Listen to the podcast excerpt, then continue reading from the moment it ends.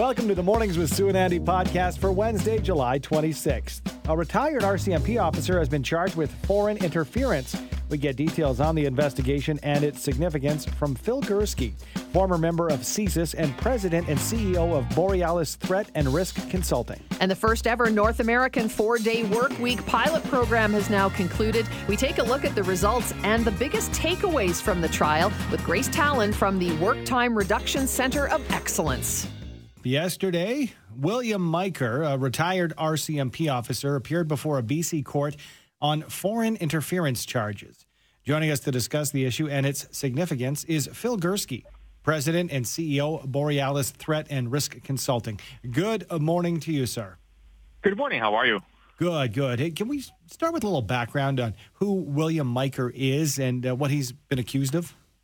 Right. So clearly, here's a man who had a very long career with the RCMP, is my understanding. He worked on a number of files, including some undercover work. Uh, I believe he's been retired from the RCMP for quite some time, and like a lot of uh, former RCMP, just like myself being former CSIS, who are go, go out in our own business kind of thing, you try to use the skills and the knowledge you've learned to maybe make a go of it in the private sector, which is what he seemed to have done. And then all of a sudden now we see that in fact he has been collaborating or duped into collaborating with the People's Republic of China, which of course in Canada now has been, you know, the sort of the soup of the day in terms of foreign interference. So here's a guy that's found himself um, dealing with people he, he probably should not have. Uh, whether or not he should have known is an interesting question. But of course, now he's been charged. And my understanding is that he's he's been uh, received bail already. So we'll see where this whole case goes. I guess. So, I mean, what implications can something like that this have on Canada-China relations as a whole? Oh, can it get any worse? Yeah. We've had so many accusations. So, you know, in my time at CSIS, where I I personally focus on focus on counterterrorism, but of course part of the mandate is counter espionage and counter foreign interference. We've been warning the Canadian government of this for for 30 or 40 years. And successive governments, be they liberal or conservative, have ignored us. In fact, they've accused us of being racist, at least in terms of the liberals. This isn't a new threat. It's been going on for a very long time. And uh, I think it's time that governments took it seriously as opposed to ignoring it or thinking that, uh, you know, we, are making something up here at CSIS and the RCMP. This, this is a serious threat to our democracy. Um, dissidents have been harassed and threatened. We've had the allegations of interference in foreign elections. I'm not sure how worse it can get. I just want to play devil's advocate here, uh, Phil. And you mentioned with your background in CSIS, and uh, you know, after retirement, to doing something with your skill set further down the line outside of your organization. And you mentioned, you know, he was doing this sort of work. Could there be a chance that this was unintentional, that he was taken advantage of, or you know, since we see these charges, uh, is there more into it that uh, the the uh, lawmakers know about? Yeah, that's a, that's a great question. I, I, I raised the possibility of having been duped because I think the Chinese definitely didn't pick him out at random. They would have known about his background, known about his skill set, his experience with the RCMP, and China's doing this for a reason. They obviously want to gain insider information on how we do things so that perhaps they can learn on how to, you know, deflect our investigations on them. So, but the fact that charges have been laid seem to suggest that at least there's some kind of information suggesting he did work with the Chinese.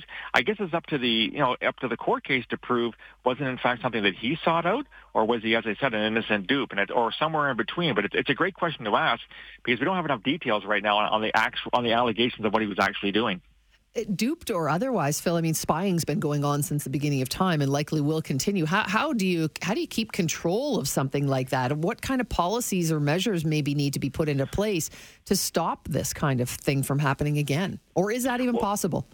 Well, you're right. It's often been called the world's oldest profession or second oldest. I forget which one is, you know, comes one or two.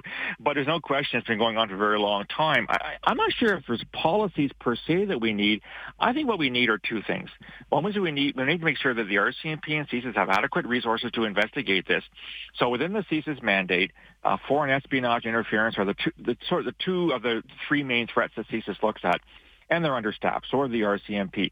So make sure there's enough money and people to do this. Secondly, when we come up with information suggesting persons X, Y, or Z have done this, uh, we need governments to take this seriously as opposed to ignoring us or accusing us of being racist kind of thing. So I blame governments for, for basically saying, you know what, this isn't serious enough. We don't have to worry about it too much and we don't have to prosecute. So hopefully this case will shed more light on what China does and how it does it and, you know, convince the Trudeau government that there's uh, serious action to be taken here. And at number one, listen to your intelligence services. They've been telling you these things you know, for your benefit now for the better part of four decades. Well, you know, uh, we, we know that this is not an issue exclusive to Canada. We know that there are bad actors, the, the Chinese and, and others, uh, trying to infiltrate, use information, and glean, uh, you know, different uh, bits of info from different countries. Uh, but are we more wide open than these other countries, Phil, or you know, do we see that other countries have more of a secure grasp on their intelligence and, and their uh, citizens?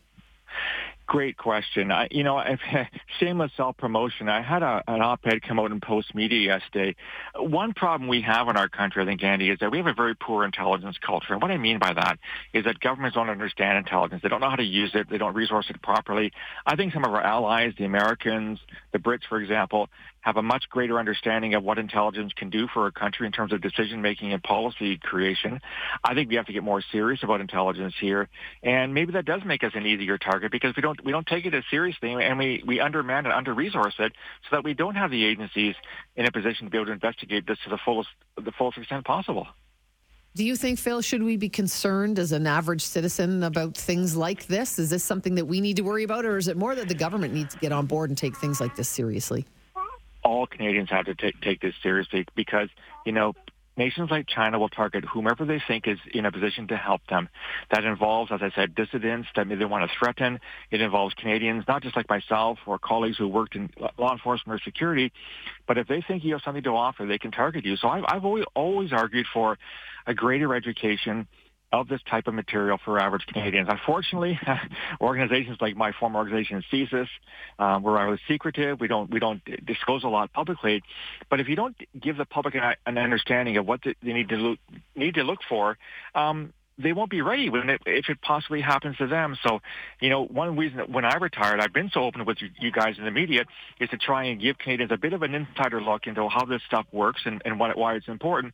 So I would advocate these agencies have to at least do a, a bit more homework and a bit more effort in giving Canadians at least a bit of information so they're not so innocently, you know, picked upon by nations like China in the future. Yeah, great chat and very timely. Thanks for your time, Phil. We appreciate it. My pleasure, guys. Have a great day. You too. That's Phil Gurski, President and CEO, Borealis Threat and Risk Consulting. I don't know. I mean, I think that, yeah, the average citizen, maybe you and I, maybe not so much. But if you run a, a major company and look at look at Calgary with our all of our head offices, mm-hmm. um, you know, to, to, to get the it ear of uh, yeah, a Suncor or a Cenovus or a Shell, I'm not even sure. There's so many major companies here to kind of infiltrate that in a nefarious way and the leverage that we're I don't know. It's just a weird time that we live in. It really like this sort of seemed that it was all, you know, a part of history until I don't know, a handful of years ago when we started hearing about spying again and espionage. But it's I mean, it's always been there, I suppose. It's just not something that was ever really in the forefront until we started talking about Russia again. Yeah and yeah. now China particularly. Yeah, and especially like you know, for example, Russia. I thought that ship had sailed a long time ago, but you know, very much still a threat, and very much something that we should be concerned about. And hearing what Phil Gurski was saying there, uh, it sounds like between CSIS and RCMP raising these flags. Look over here. Yeah. forty years. He mentions that this has been brought up. What? Where? Where are we getting this wrong? Mm-hmm. And uh, I mean, to me, it's a communication uh, issue because if, if the head of CSIS or the head of the RCMP has this info and is not getting it to the to the appropriate channel, are they not getting it or are the others ignoring it? It seems strange, doesn't it? It's like we, are not. We, do we have to just be little innocent Canada forever? Can't we just stand up and like, come on, let's go. Let's be a little tougher. Yeah, toughen up, listen, Canada. We don't have the military might. We talked about this yesterday about our two percent GDP that should be ratcheting it up to two percent for for NATO. Great, but shouldn't we be able to at least afford? you know, uh, the right intelligence equipment and the computers to, to handle these sorts of things? You would espionage. Think. You would think. I don't know. You would think. A four-day workweek pilot project in North America has concluded. Joining us to discuss the results is Grace Tallon, head of operations at Work Time Reduction Center of Excellence. Good morning to you, Grace. Good morning. Can you uh, set the scene for us and tell us uh, where and how long this uh, pilot project and how many companies perhaps took part?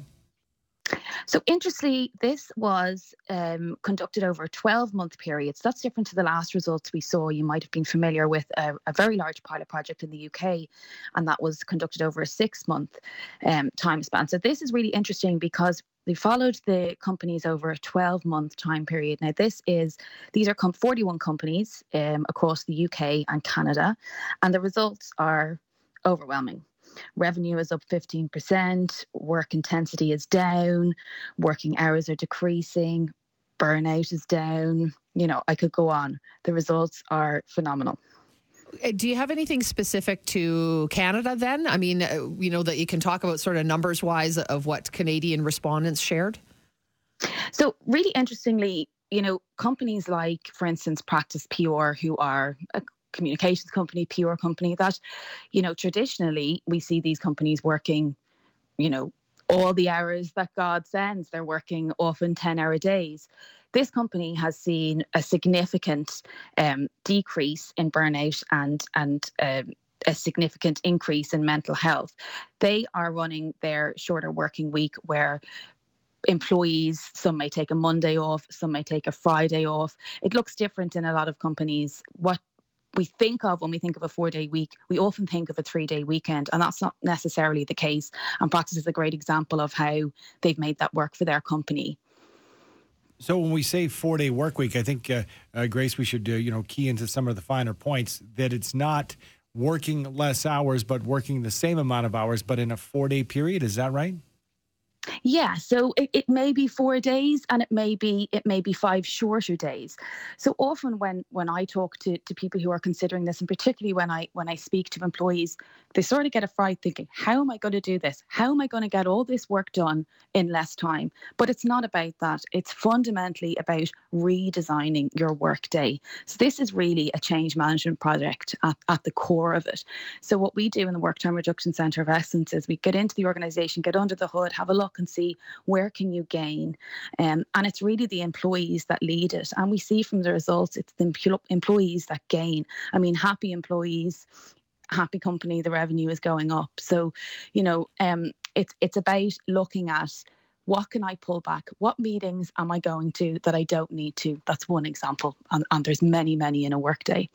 So, can you give us some more examples in terms of you know what it might wor- look like for, say, we implemented it tomorrow? What might it look like for the average company? Well, I suppose that's the really crucial thing. And, and we've seen different states in the US looking at legislating for this. And this is going to be something that is going to be really slow. And I think it's really important that it's slow. This is a study of 41 companies. A shorter working week isn't going to work for every company today. And certainly in the Work Time Reduction Centre of Excellence, that's not what we're calling for. You know, when, when we legislated for the five day week, it happened after, you know, there was that was brought in across um, society before we brought it into legislation. So, I mean, when, when we talk to companies, often what they do as a first step is they just try to be more productive in their day. So they may not even reduce their working time. The first step on the roadmap might be let's just have a look and see what can we pull back? What can we do better? Do we need to bring in new technology? A really nice example is, you know, often we think manufacturing it's never going to work in manufacturing. But when when you speak to employees they might say well if we got this new machine we'd be able to do things faster. And that machine might cost you know if, you spoke to the ceo originally they might say gosh we definitely don't have that. There's no way we're going to invest in that. But when you look at turnover absenteeism sick days really your bottom line is is probably going to improve if you invest in something like new machinery um, and not specifically to to manufacturing but new technologies and certainly we're looking at AI as a way to really improve productivity in companies to support moving to a shorter work work week. But as i said this is going to be slow. This is something that's just you know becoming part of the conversation now which is wonderful. Um, and we want to keep that going. And the results that are released today really add weight to that and, and help us to drive this movement forward we're speaking with Grace Tallon, head of operations at Work Time Reduction Center of Excellence. And uh, Grace, the glowing reviews that you're giving this, the results are there. These are your your reviews. We we have this pilot program, as you mentioned, 12 months that it went through. Uh, so, with the glowing reviews, are there any negatives? Are there any drawbacks for these four day work weeks, or are there some industries that this simply would not work in? Well, I don't believe that there are any industries that this won't work in. If you look at healthcare, for instance, today, how are they going to do that? They're going to have to increase their people. So there are difficulties, absolutely, um, but it's I don't believe that they can't be overcome.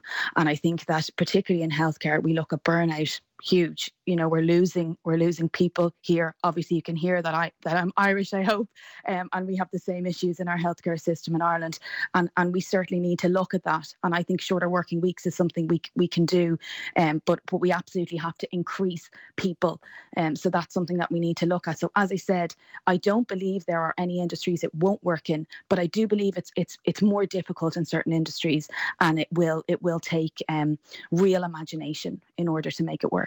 Is this something, do you think, coming out of the pandemic that workers just think is, you know, a part of that work life balance that we've come to expect now is is potentially a four day work week and, and getting it all done so that we can have a little more time to ourselves? Yeah, I think so. And something that has to be at the forefront of this conversation is flexibility because it's not just about a shorter working week. It's about organizations, you know, factoring in flexibility when we look at working parents. Um, you know, the pandemic was very difficult for working parents. Not every working parent wanted to be at home um, all the time. That was that was very difficult for people to, to juggle that. So I think alongside a four day week isn't going to change a bad culture. It's not, you know, that flexible for some people people. It's not what everybody wants. I think flexibility has to be at the forefront of, of the work time reduction conversation. Um, and each company has to look at how it can work for their people. Uh, and it's really their people that that that are the ones that are going to drive that and tell you how it's going to work.